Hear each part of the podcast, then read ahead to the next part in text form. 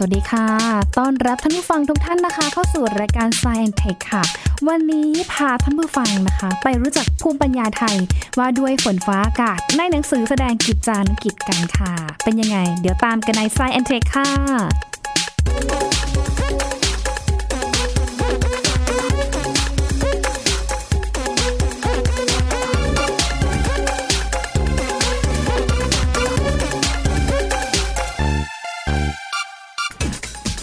ฟังคะถ้าจะพูดถึงชื่อหนังสือที่บอกว่าเป็นหนังสือแสดงกิจจานุกิจนะคะ หลายท่านอาจจะยังไม่ค่อยคุ้นเคยหรือว่ายังไม่รู้จักค่ะ แต่ว่าจริงๆแล้วเนี่ยหนังสือเล่มนี้เป็นหนังสือที่แนะนำแล้วก็คุณค่าแก่การอ่านมากนะคะ เพราะว่าเป็นหนังสือที่เขียนขึ้นในสมัยช่วงปลายรัชกาลที่ 4 ค่ะ แสดงถึงภูมิปัญญาของชาวสยาม หรือว่าปราดของคนไทยในอดีตนะคะ ที่เนื้อหาหนังสือเนี่ยเขามักจะพูดถึงคำไทยสมัยก่อนที่ฟังดูอาจจะเป็นคำไทยสมัยโบราณ หรือว่าคำไทยจริง ๆคำไทยลึกๆค่ะ แต่ว่าเอาเข้าจริงๆแล้วเนี่ยคำไทยเหล่านี้ค่ะ เป็นคำไทยที่มีความหมายแฝงทางนัยยะต่างๆ ด้วยกันนะคะ ไม่ว่าจะเป็นในเรื่องของมิติทางวิทยาศาสตร์ มิติทางด้านดาราศาสตร์ หรือแม้แต่สังคมศาสตร์วัฒนธรรมด้วยนะคะ ซึ่งวันนี้ค่ะไปพูดคุยเพิ่มเติมกันดีกว่านะคะว่า หนังสือเล่มนี้บอกอะไรกับคนไทยยุคปัจจุบันบ้างค่ะ พูดคุยเพิ่มเติมกับอาจารย์ บัญชาธนบุญสมบัติค่ะอาจารย์คะสวัสดีครับหญิงครับสวัสดีครับค่ะท่านผู้ฟังครับโอ้โหอาจารย์อ่านเล่มนี้มา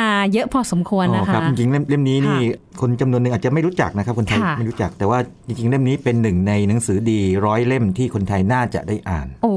นะครับเล่าเล่าให้ค่ะฟังคร่าวๆคืออย่างนี้ครับค่ะคือช่วงประมาณสักสมัยรัชกาลที่4เนี่ยนะครับหรือรัชกาลที่ 5 ช่วงนั้นประมาณเนี้ยจะเห็นว่าทางเอ่อโลกตะวันตกเนาะฝั่งประเทศตะวันตกเนี่ยค่ะก็จะเข้ามาแสดงแบบ แผ่บารมีนะหรือว่าอำนาจสัญญานุภาพมานะฮะค่ะหาเมืองขึ้นนะพูดง่ายๆนะครับมาทางแถบบ้านเราทีนี้ประเทศรอบๆเราเนี่ยเราก็ทราบทราบดีอยู่แล้วนะครับเป็นตกเป็นเมืองขึ้นหลายหลายประเทศเลย สยามณขณะนั้นเนี่ยนะฮะต้องพยายามปกป้องตัวเองนะครับค่ะคือฝรั่งนี่ต้องพูดว่าในสมัยนั้นเนี่ยเขามองทางเราเนี่ยเป็นบ้านป่าเมืองเถื่อนแต่ใช้คำนี้คงคงไม่แรงเกินไปคือว่าค่ะคุณมีอารยธรรมสู้เราไม่ได้ใช่ไหมฮะเพราะฉะนั้นก็ เราต้องยึดคุณเพื่อจะทำให้คุณดีขึ้นอย่างเงี้ยเราพยายามจะให้เรานับถือศาสนาตามเขาอย่างนี้เป็นต้นค่ะทีนี้ปราชญ์ของสยามเนี่ยแน่นอนก็ต้องต่อสู้ด้วยหลายวิธีการวิธีการหนึ่งก็ต้องแสดงภูมิปัญญาของตัวเองออกมานะครับค่ะแล้วก็หนังสือแสดงกิจจานุกิจนะครับของเจ้าพระยาธิปกรวงศ์มหาโกษาธิบดีเนี่ยหรือท่านคำบุญคำบุญนาคเนี่ยนะครับเรียกว่าเป็นหนึ่งในเรียกว่า กิจกรรมหรือว่าหนังสือที่แสดงภูมิปัญญาของสยามณตอนค่ะนั้นนะครับ อืมค่ะ เพราะว่าท่านก็ให้แง่มุมเกี่ยวกับเรื่องของฝนฟ้าอากาศโอ้ใช่วิทใช่ยาศาสตร์ที่น่าสนใจ มีหลายเรื่องเลยมีดาราศาสตร์นะครับ มีค่ะเรื่องเกี่ยวกับฝนฟ้าอากาศนะครับ มีเรื่องเกี่ยวกับประเพณีวัฒนธรรมนะครับค่ะเรื่องศาสนาต่างๆด้วย แต่ว่าเนื่องจากว่าค่ะเวลาของเราเนี่ยนะครับเป็นรายการวิทยาศาสตร์เนาะ แล้วก็หยิบประเด็นเอาเรื่องทางฝนฟ้าอากาศมาพูดคุยกันแล้วเราจะพบว่าคำค่ะหลาย ๆคำที่เราใช้กันตอนนี้เนี่ยจึงมีรากมาตั้งแต่สมัยรัชกาลที่ 4 แล้วอ๋อนะครับหนังสือค่ะเล่มนี้ตีพิมพ์เนี่ย ออกมาในในพศ 2410 นะครับค่ะซึ่งเป็นปลายสมัยร .4 เพราะว่ารัชกาลที่4เนี่ยนะครับสวรรคตเนี่ยนะครับ 1 ตุลาคม 2411 คือ 1 ปีหลังจากนั้นค่ะนะครับ แล้วก็รัชกาลที่ 5 ขึ้นของราชดังนั้นก็เป็นรอยต่อระหว่างรัชกาลที่ 4 กับ 5 นั่นเองนะครับ ค่ะ คำในหนังสือนี้มีคำที่น่าสนใจเยอะ แล้วก็บางคำเราเคยได้ยิน แต่ไม่เชื่อว่าอาจจะมีความหมายแฝงอยู่ทั้งในเรื่องของฝนฟ้าอากาศ แล้วก็เรื่องของการพยากรณ์อากาศด้วยนะคะครับผมขอยกตัวอย่างบางค่ะบางข้อความบางท่อนมาก่อนนิดหนึ่งนะฮะผมค่ะคงไม่อ่านให้หมดแต่ว่าเดี๋ยวจะมาลองแยกย่อยดู มีอยู่ช่วงหนึ่งนะฮะที่ท่านเขียนว่าอย่างนี้ถามว่ามังกรสูบน้ำในทะเลขึ้นไปเป็นฝนนั้น ค่ะคำนักปราชญ์ว่าฝนเกิดขึ้นเหมือนเครื่องกลั่น ก็เห็นเป็นของปรากฏอยู่กับตาว่าน้ำเป็นลำเป็นสายขึ้นจากทะเลไปบนอากาศ แล้วเกิดเป็นเมฆฝนมากขึ้น ลมก็หอบเมฆนั้นไปตกเป็นฝนเป็นสายสายสายลงมา การที่เห็นอยู่อย่างนี้ นักปราชญ์จะว่าอย่างไรเล่าอ่าท่านท่านใช้วิธีการเรื่องเรื่องสมัยใหม่พอสมควรนะครับ คือใช้วิธีถามตอบค่ะคือแบบอืมเอ๊ะเจอแบบนี้มานะ อ่าไหน อธิบายมาสินักปราชญ์ว่าอย่างไงนะครับ ทีนี้จะขอยกตัวอย่างสักหกเจ็ดประเด็นนะฮะค่ะที่เกี่ยวเรื่องนี้ ประเด็นที่หนึ่งคืออย่างนี้นะฮะก็ของเห็นปรากฏอยู่กับตา ว่าน้ำเป็นลำเป็นสายขึ้นจากทะเลไปบนอากาศ แล้วเกิดเป็นเมฆฝนมากขึ้น โอ้โหนี่น่าสนใจมากครับอืหญิงมค่ะยิงครับในช่วงประมาณสักหน้าฝนเหล่านี้นะครับในแถบทะเลบ้านเราเนี่ยนะฮะโดยเฉพาะทางใต้หรือทางแถบตะวันออกเนี่ยจะมีปรากฏการณ์อันหนึ่งนะฮะที่เรียกว่าพายุงวงช้างค่ะนะครับอ่าคนที่อยู่ทะเลนี่รู้เลย คือเป็นลำเป็นสายจริงๆเลย แล้วถ้าเราคิดง่ายๆนะมันก็ดูเหมือนกับว่า เอ้ย แบบโอ้โหงวงนี่มันดูดน้ำขึ้นไปหรือเปล่านะเป็นลำแบบนั้นไอ้คือคิดแบบง่ายๆคืออย่างนั้นค่ะนี่ก็คือข้อสังเกตที่ชาวสยามสมัยโบราณเนี่ยนะพูดถึงนะครับแล้วจุดน่าสนใจคืออย่างนี้ เกิดเป็นเมฆเป็นฝนมากขึ้นโอ้นี่จริงเลย เพราะว่าพายุงวงช้างนี่นะครับ ถ้าใครใครดูภาพนะครับ หรือเคยเห็นกับตาเนี่ยนะครับ เห็นว่านอกจากจะไอ้งวงที่ว่านี้นะครับ ข้างบนเนี่ยจะเป็นเมฆหนาทึบเลยค่ะแล้วก็เมฆหนาทึบที่ว่านี้นะครับ ก็เป็นเมฆเมฆฝนด้วย ที่มีฟ้าฟ้าแลบแป๊บๆอะไรอย่างพวกนี้ด้วยอืมนะครับค่ะอันนี้ตรงตามปรากฏการณ์ธรรมชาติอย่างแท้จริงอืมนะครับค่ะปัจจุบันเนี่ยเราถ้าเป็นฝรั่งเนี่ยเขาเรียกว่า water spout นะครับ water คือน้ำ spout แปลว่าพวยนะครับค่ะแบบเป็นเป็นลำลงมาแล้ว ภาษาไทยนี่ก็ไพไพเราะมากถ้าใครขยันไปเปิดพจนานุกรมราชบัณฑิตยสถานนะฮะท่านจะให้สองคำนะครับค่ะท่านเรียกว่าพวยน้ำนะครับ อันนี้คนไม่เคยใช้กันค่ะอีกคำหนึ่งซึ่งผมชอบมากคืออย่างนี้ เป็นคำที่มีความหมายเชิงวัฒนธรรมด้วยเขาเรียกนาคเล่นน้ำอืมคำนะครับนี้เพราะคำนี้เพราะมากความจริงค่ะเนี่ยเวเวลาเราเห็นสื่อนะครับพูดว่าพายุงวงช้างเนี่ยนะครับโอเคก็เป็นเป็นคำที่ไม่ผิดแล้วก็ก็ก็เข้าใจได้นะค่ะแต่ว่าคำต้องต้องต้องเรียนให้ทราบว่าคำที่แม่นยำกว่า หากว่าไอ้งวงพวกนี้มันเกิดเหนือน้ำเนี่ยคือนาคเล่นน้ำค่ะ นะครับทีนี้บางคนอาจจะไม่ชอบบอกว่าแหมมันเหมือนกับมันไปเชื่อเรื่องนาคเรื่องอะไรแบบผมผมคิดว่าไม่ไม่จำเป็นเลย มันเป็นมันเป็นเอ่อเชิงวัฒนธรรมเนาะเราก็อธิบายแบบวิทยาศาสตร์ไปอืมนะครับอันนี้ก็เป็นประเด็นที่หนึ่งที่ที่น่าสนใจว่าเรื่องนาคเล่นน้ำพวยน้ำนะครับหรือว่าค่ะพายุงวงช้างเนี่ยได้รับการสังเกตมาตั้งแต่อย่างอย่างน้อยสมัยรัชกาลที่ 4 แล้วนั่นจริงๆน่าจะก่อนนั้นด้วยซ้ำไปค่ะแต่ว่าเพราะว่ามีการบันทึกในตอนนั้นไงอืมนะครับค่ะเห็นบอกว่ามีการบันทึกภาพ นาคเล่นน้ำที่จังหวัดกระบี่ด้วยอ๋อครับไม่ครับสามารถคืออย่างนี้ในปัจจุบันเนี่ยก็อย่างนี้นะครับก็เนื่องจากถ่ายภาพกันได้เยอะเนาะใครค่ะที่ไปเที่ยวทะเลนะครับอยู่อยู่แถวนั้นเนี่ยนะครับก็ถ่ายกันได้เยอะมากขึ้นเลยค่ะนะครับแล้วก็จะเล่าให้ฟังสั้นๆว่าอย่างนี้ ก็จะมีสื่อหลายสื่อนะฮะนำเสนอด้วยความแปลกใจว่าเอ๊ะทำไมนาคเล่นน้ำหรือว่าพายุงวงช้างเนี่ยโอ้มากันทีทั้ง3 4งวงแบบนี้พอเรียนให้ทราบอย่างนี้นะฮะท่านผู้ฟังว่าอย่างนี้นักเล่นน้ำเนี่ยมีพฤติกรรมอย่างหนึ่งคืออย่างนี้เขาชอบมากันเป็นครอบครัวผมชอบใช้คำนี้นะค่ะคือมากันมากกว่าหนึ่งเป็นลักษณะปกติกลไกธรรมชาติของเขานะครับ แล้วก็เรื่องนี้ผมเคยอธิบายไปไว้ในไซเทคตอนหนึ่งแล้วนะครับ เกี่ยวกับเรื่องพายุงวงะนะครับ มันจะต่างจากพวกทอร์นาโดที่เกิดขึ้นในสหรัฐอเมริกาเนี่ยอันนั้นจะเป็นงวงมักเป็นงวงเดียว แน่นอนว่ามีมากกว่าหนึ่งงวงได้นะครับ แต่ว่าส่วนใหญ่จะแบบเป็นงวงเด่นๆอยู่งวงเดียวนะแต่นักเล่นน้ำไม่ใช่แบบนั้นนะครับอืมค่ะ อนุภาคเนี้ยมันต่างกันเยอะยังไงคะระหว่างโอ้าคโหเล่นน้ำถ้าถ้าเทียบคล้ายๆคืออย่างนี้นะครับพวกทอร์นาโดที่เกิดในสหรัฐอเมริกาเนี่ยนะครับเป็นทอร์นาโดที่รุนแรงมากเขามีสเกลวัดนะครับตั้งแต่ 0 ถึง 5 เขาเรียก EF scale นะครับค่ะก็เรียกว่ารุนแรงได้ตั้งแต่0ถึง5เลย คือ0เนี่ยก็คือแบบเบา ๆ หน่อยนะครับ ถึง 5 นี่รุนแรงสุดนะครับ แต่ว่าพวกนาคเล่นน้ำในบ้านเราเนี่ยอย่างเก่งนะครับ อย่างเก่งก็คือระดับค่ะ2กับระดับ 3 นี่ไม่มีนะครับ ดังนั้นก็ต้องพูดว่าเป็นทอร์นาโดแบบอ่อนๆ หรือปานกลางแล้วกันนะครับอืมค่ะ ก็คือนาคขึ้นน้ำส่วนใหญ่ก็คือเกิดอยู่ที่มหาสมุทรเกิดอยู่ที่มหาสมุทรหรือทะเลนะครับหรือทะเลค่ะสาบเคยเกิดนะครับ อย่างที่อ๋อถ้าเกิดเป็นนครสวรรค์เนี่ยบึงบรเพชรก็เคยเกิดอ๋อแล้วก็จริง ๆ แล้วถ้าเกิดว่านักเล่นน้ำเนี่ย ด้วยกลไกเขาเนี่ยถ้าเขาเกิดบนบกเนี่ยนะครับเขาเรียกแลนสปาวเกิดได้เหมือนกันนะครับค่ะเมื่อสักสองสามปีก่อนนะถ้าจำไม่ผิดแถวชนบุรีเนี่ยเคยเกิด เป็นข่าวดังเลยเพราะว่าโทษนะคนตกใจไงเฮ้ยทำไมแบบกลางเมืองแบบมีรถวิ่งกันอยู่นี่แบบมีพายุงวงขนาดใหญ่ขนาดนี้นะครับ ค่ะอืมค่ะ ปัจจัยอาจารย์ถามนิดนึงแอบถามนิดนึงปัจจัยที่ทำให้เกิดแบบนาคเล่นน้ำหรือว่าพายุเมืองช้างเนี่ยค่ะล่ะะครับครับคร่าวๆคืออย่างนี้ฮะมันต้องมีมวลอากาศขนาดใหญ่นะครับเข้ามามวลอากาศเย็นนะครับเข้ามานะครับถ้าอากาศอากาศอุ่น แต่คราวนี้ไม่พอนะครับมันต้องมีลมเฉือนลมเฉือนเนี่ยทำให้เกิดการหมุนควงของอากาศหมุนวนของอากาศนะครับคล้ายๆเราพยายามสมมติว่าเราเล่นลูกข่างเนี่ยเราก็จะปั่นลูกข่างใช่ไหมไอ้ลมเฉือนเนี่ยทำหน้าที่ให้ปั่นลูกข่าง หรือว่าปั่นอากาศให้เป็นเป็นแนวดิ่งเป็นเป็นงวงขึ้นไปอืมค่ะนะครับอืม ก็กลายเป็นนาคเล่นน้ำครับหอว่าครับนั่นคือแค่ประเด็นเดียวนะฮะครับค่ะความจริงมีประเด็นอื่นที่มีค่ะคำเพราะๆอยู่ด้วยนะครับหญิงค่ะนะครับประเด็นที่สองลองประเด็นนี้ไหมครับค่ะอันนี้ผมจะชอบมากเลยคำนี้ลองฟังดีนะฮะค่ะถ้าลมตะวันตกพัดเป็นเจ้าเรือนอืมถ้าลมนั้นหยุดก็ดี หรือลมตะวันออกอุตรา พัดโต้มากระทบลมตะวันตกเข้าก็ดี น้ำที่มีอยู่ในอากาศโดยละเอียดประชุมกัน เพราะลมอัดเข้าไว้ก็เกิดเป็นเมฆฝนขึ้นมา ฝนจึงตกลงมา คืออย่างนี้อืมท่านตั้งคำถามว่าเออเนี่ยทำไมเกิดฝนตกขึ้นมานะฮะแล้วท่านก็ใช้คำนี้บอกว่าลมตะวันตกนี่นะฮะพัดเป็นเจ้าเรือนอยู่โอ้โหคำนี้ไพเราะมากนะครับหญิงคืออย่างนี้ไอ้คำว่าเจ้าเรือนเนี่ยเดี๋ยวนี้คนคงไม่ได้ใช้กันเนอะเป็นภาษาฟังแล้วโบราณโบราณเนาะค่ะภาษาอังกฤษเนี่ยนะฮะมันหมายถึงลมที่มันพัดอยู่เป็นประจำ นะครับลมประจำถิ่นในเขาลมประจำถิ่นทำนองนั้นนะครับค่ะเขาเรียก prevailing wind นะครับค่ะศัพท์บัญญัติแท้ๆนี่ก็ลมแน่ทิศซึ่งไม่ไม่ค่อยเพราะเท่าไหร่จริงๆแล้วค่ะลมแน่ทิศแปลว่ามันมักจะมาทิศเนี้ยสมมติว่ามาทิศตะวันตกก็มาจากทิศตะวันตกเข้ามาค่ะตรงตรงตรงหาเราอย่างนี้นะฮะค่ะเรียกลมแน่ทิศอืมแต่ผมคิดว่าคำว่าคำโบราณนี่คือว่าลมพัดเป็นเจ้าเรือนนี่เพราะกว่านะฟังแล้วแบบเหมือนกับเจ้าถิ่นไงทำนองนั้นนะฮะเป็นเจ้าเรือนอยู่ค่ะทีนี้ตอนที่ท่านอธิบายนี่บอกว่า หรือลมตะวันออกอุตราเนี่ยอันตะวันออกบ้างแล้วนะลมที่มาจากตะวันออกเนี่ยพัดโต้มากระทบ ลมตะวันตกเข้าก็ดี น้ำเมื่อเกิดประชุมกัน โอ้โหนี่แจ๋วมากเลย อันนี้ตรงกับสมัยใหม่ในปัจจุบันเลยครับ ภาษาทางอุตุนิยมวิทยานะฮะบางทีอาจจะเคยได้ยินเป็นระยะคือลมพัดสอบหญิงอาจจะเคยได้ยินไหมเวลาเขาประกาศประกาศข่าวบอกนี่นะ มีลมใต้พัดสอบกับลมตะวันออกเฉียงใต้หรืออะไรก็ตามนี่นะฮะทีนี้คนคนส่วนใหญ่จะงงไงสอบ สอบคืออะไร สอบสอบค่ะเข้าสอบไล่หรือเปล่านะแต่จริงๆแล้วมันไม่ใช่นะหญิงหญิงพอค่ะพอนึกภาพออกไหมสอบค่ะเป็นยังไงเออเขาว่าคือสอบมาประสานกัมาประสานกันมาเจอกันค่ะสอบนี่จริงๆเป็นคำโบราณนะครับค่ะแปลว่ามีลักษณะเรียวเรียวลงเรื่อยๆเรียวเล็กลงเรื่อยมค่ะๆจริง ๆ มักจะใช้กับพวกภาชนะอย่างเช่นอย่างเช่นค่ะพวกตะกร้าอะไรนะฮะก้นท้ายปากสอบอะไรอย่างนี้นะฮะค่ะคือแบบว่าก้นมันใหญ่หน่อยแล้วปากมันเล็กลงมาค่ะแต่ถ้าเกิดใช้กับลมเนี่ยแปลว่าลมสองทิศทางเนี่ย มันลู่เข้าหากันอืมทีนี้เวลาลมเขาเขาลู่หากันนะครับเรียกลมพัดสอบเนี่ย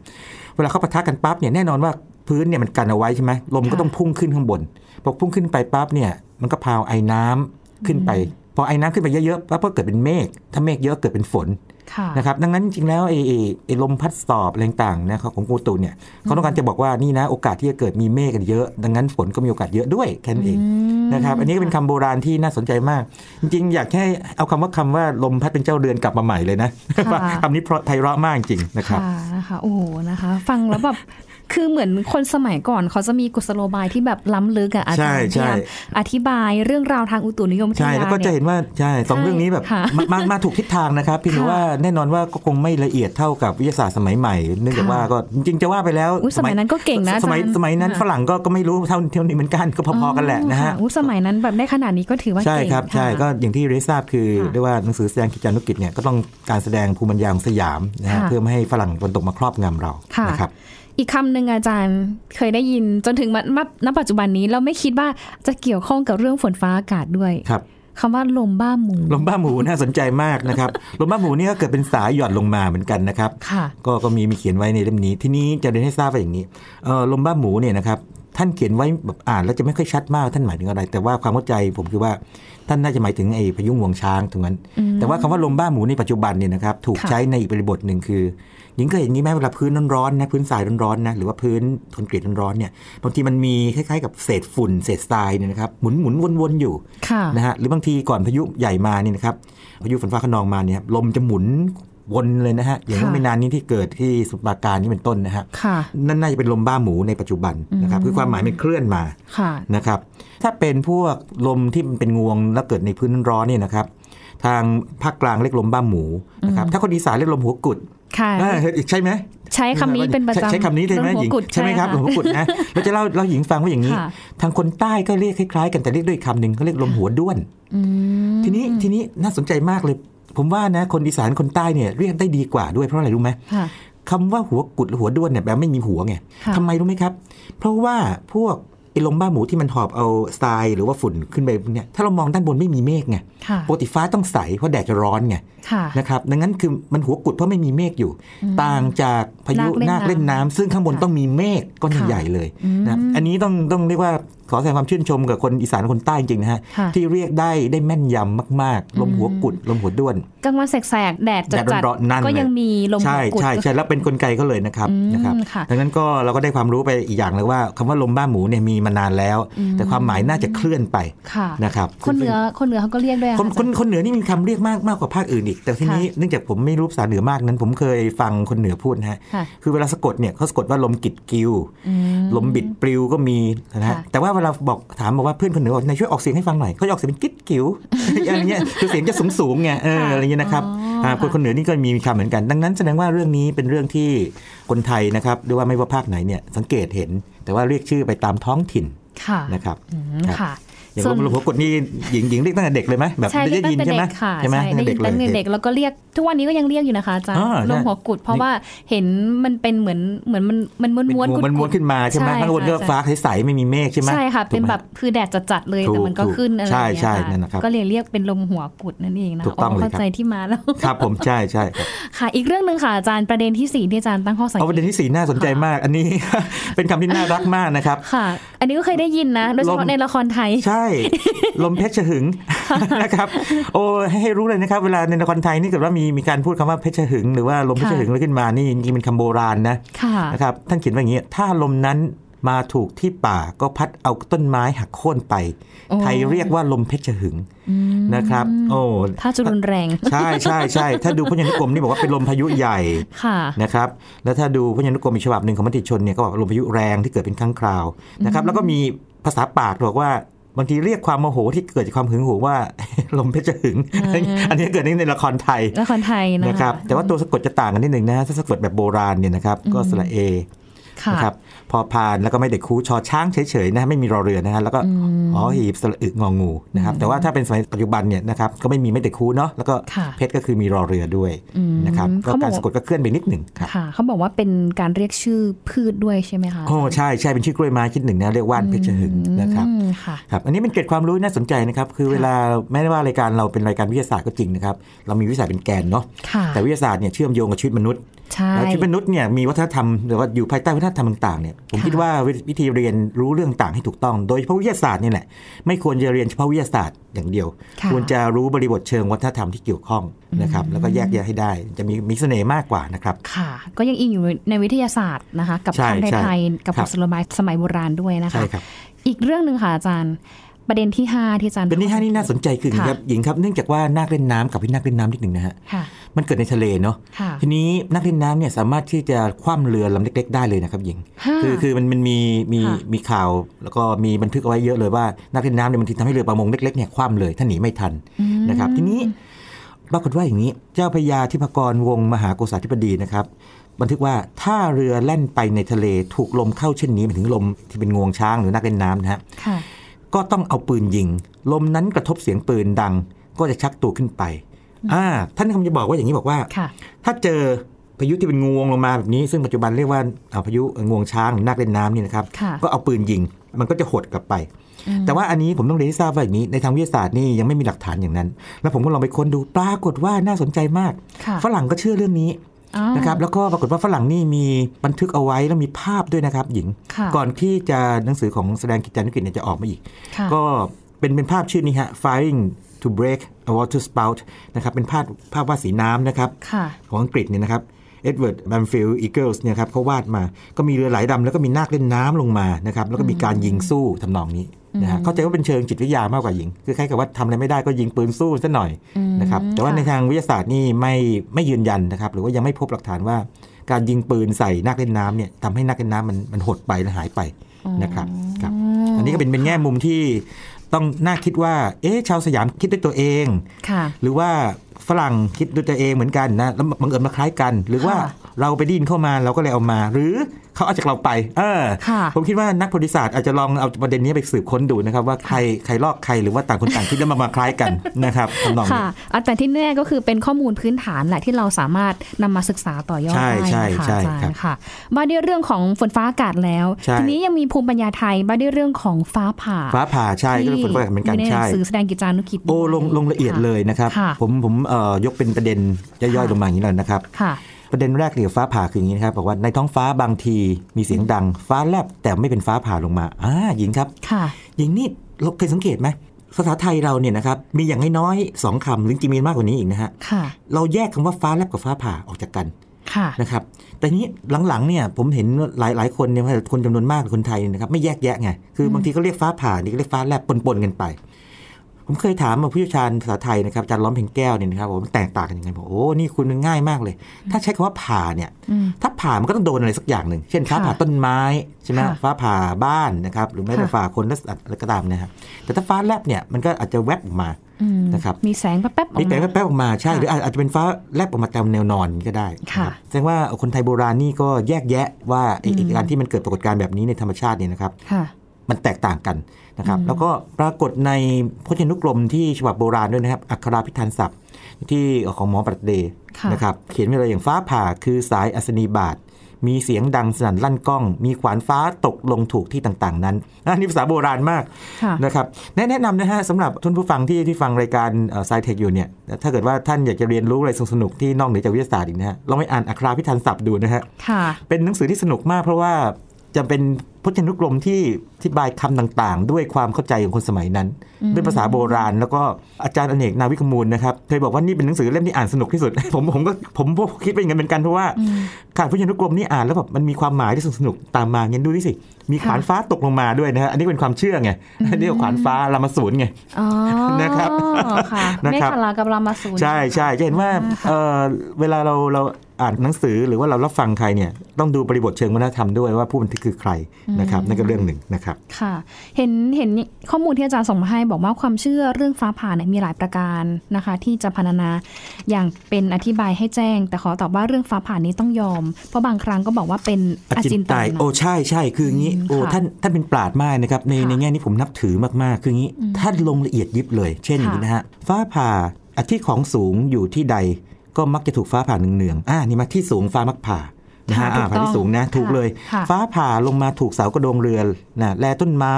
ก็ไม่แตกตลอดลงมาอ่าอันนี้ก็จริงเหมือนกันคือบางทีต้นไม้ก็แตกบางทีก็ไม่แตกบางทีก็แตกครึ่งเดียวก็มีค่ะนะฮะแล้วก็ที่ได้เห็นฟ้าผ่าก็ถูกไม้ตั้งอย่างเดียวไม้นอนไม่ถูก คือของที่วางอยู่นอนราบๆเนี่ยมักจะไม่เคยถูกฟ้าผ่าอ่าก็ถูกอีกค่ะนะครับแล้วบอกว่าเวลาฟ้าผ่าเข้ามานะฮะแล้วก็มีทางเดินไต่ตามเทก็ไต่นะไต่ตามไม้แนวนอน ไม้นอน แล้วก็มีรอยลงไปในแผ่นดินเท่าเหล็กหมาด หรือสานดอกเล็กชัยลงไปก็มี คือฟ้าผ่าเนี่ยกระแสฟ้ามันวิ่งหรือก็ชายชอนคล้ายๆกับรากต้นไม้ไงนะครับท่านก็สังเกตหมดเลยนะแล้วก็บอกจุดน่าสำคัญคืออย่างเงี้ยจุดน่าน่าสนใจอย่างนี้บางทีคนเห็นเป็นไฟฟ้าขึ้นไปจากแผ่นดินก็มีโดยมาก โอ้โหอันนี้ประทับใจมาก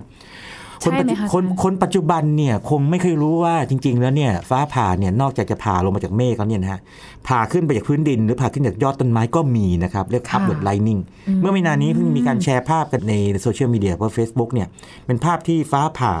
ขึ้นไปจากยอดเขาโอ้แชร์กันเป็นแบบเป็นพันเป็นหมื่นเลยค่ะนะฝรั่งเขาถ่ายไว้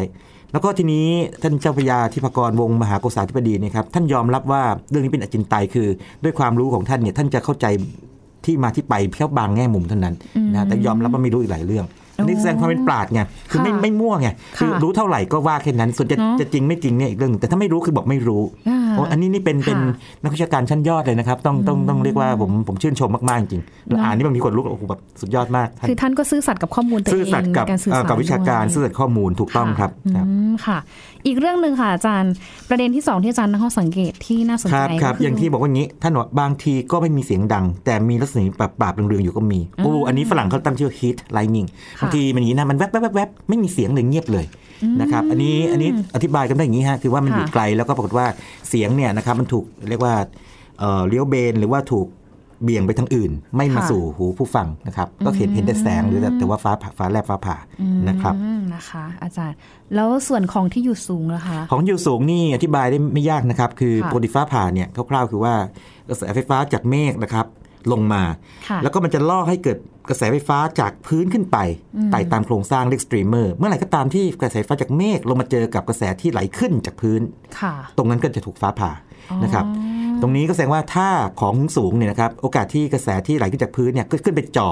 กระแสที่ลงมาจากเมฆได้ง่ายขึ้นค่ะถ้าเปรียบเทียบระหว่างสมมติต้นไม้สูงๆกับที่เตี้ยๆเนี่ยนะครับ กระแสสตรีมเมอร์ขึ้นไปสูงว่าสูงสักประมาณ4-5เมตรเท่าๆกันเนี่ย แต่ว่ากระแสสตรีมเมอร์ที่ขึ้นจากต้นไม้สูงเนี่ยมันอยู่ใกล้เมฆมากกว่า ดังนั้นฟ้าก็ผ่าที่ต้นไม้สูงมากกว่านะครับค่ะนี่เป็เห็นนต้นภาพชัดเจนทีเดียวครับนะครัคะบรวมไปถึงสถานที่ด้วยสถานที่ธิบยโอ้ท่านท่านบันทึกไว้น่าน่าทึ่งมากค่ะที่บางเมืองฟ้าผ่าอยู่เป็นนิดค่ะภาษาโบราณนี่เพราะมากนะอยู่เป็นนะไม่ไม่มีไม่ตะคูนะค่ะแล้วก็นิตยะกรันนะเป็นนิดไม่ใครจะขาดก็มีโอ้วันนี้น่าทึ่งคืออย่างนี้ฮะค่ะคือฟังฟังๆแล้วคนอาจจะเฉยๆบอกใช่ บางที่ก็ถูกฟ้าผ่าบางที่ก็มากมากน้อยต่างกัน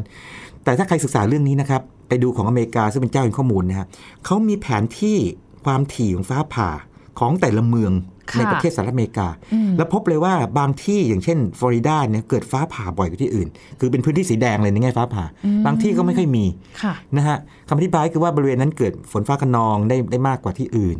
นะครับหรือมีปัจจัยอื่นด้วยอย่างนี้เป็นต้นนะครับเพราะฉะนั้นสิ่งที่หนังสือแสดงกิจการธุรกิจบันทึกเอาไว้เนี่ยเป็นข้อเท็จจริงค่ะนะครับที่ชาวสยามเนี่ยเห็นมา นะครับจนกระทั่งมาบันทึกเอาไว้ ทีนี้ลองคิดดูนะฮะหนังสือเล่มนี้ถูกเขียนในสมัยปลายรัชกาลที่ 4 ตอนตีพิมพ์เนี่ยค่ะแต่ว่าตอนที่สังเกตมาต้องก่อนหน้านั้น ก็แสดงว่าตั้งแต่สมัยรัชกาลที่ 3 หรือ 2 หรือก่อนหน้านั้นแต่ยธนบุรีแล้วเนี่ยน่าจะมี อันนี้แต่ว่าเรื่องนี้ก็เกินวิสัยผมนิดนึงอาจจะต้องถามนักประวัติศาสตร์ที่อ่านหนังสือเยอะๆนะครับค่ะช่วยเอาออกมานิดนึงนะฮะมาร่วมมือร่วมมือกับนักวิทยาศาสตร์นิดนึงกับสื่อนะฮะค่ะช่วยกันนำมาเผยแพร่นะครับค่ะถามอาจารย์นิดนึงค่ะในพื้นที่ที่ถูกฟ้าผ่าอยู่บ่อยๆซ้ำๆเนี่ยนะคะปัจจัยหลักๆแล้วเนี่ยเขาเกิดจากอะไรได้บ้างอะคะครับ ผมเองยังไม่เคยวิเคราะห์แบบเต็มๆนะครับค่ะแต่อย่างหนึ่งชัดเจนคือว่าหากบริเวณนั้นเนี่ยนะครับมีของที่มีโครงสร้างสูงอืมนะครับค่ะเป็นเป็นยอดต้นไม้สูง หรือเป็นเสาสูงเนี่ยอันนี้โอกาสค่ะตามตามหลักการนี่แน่นอนอยู่แล้วอืมนะครับ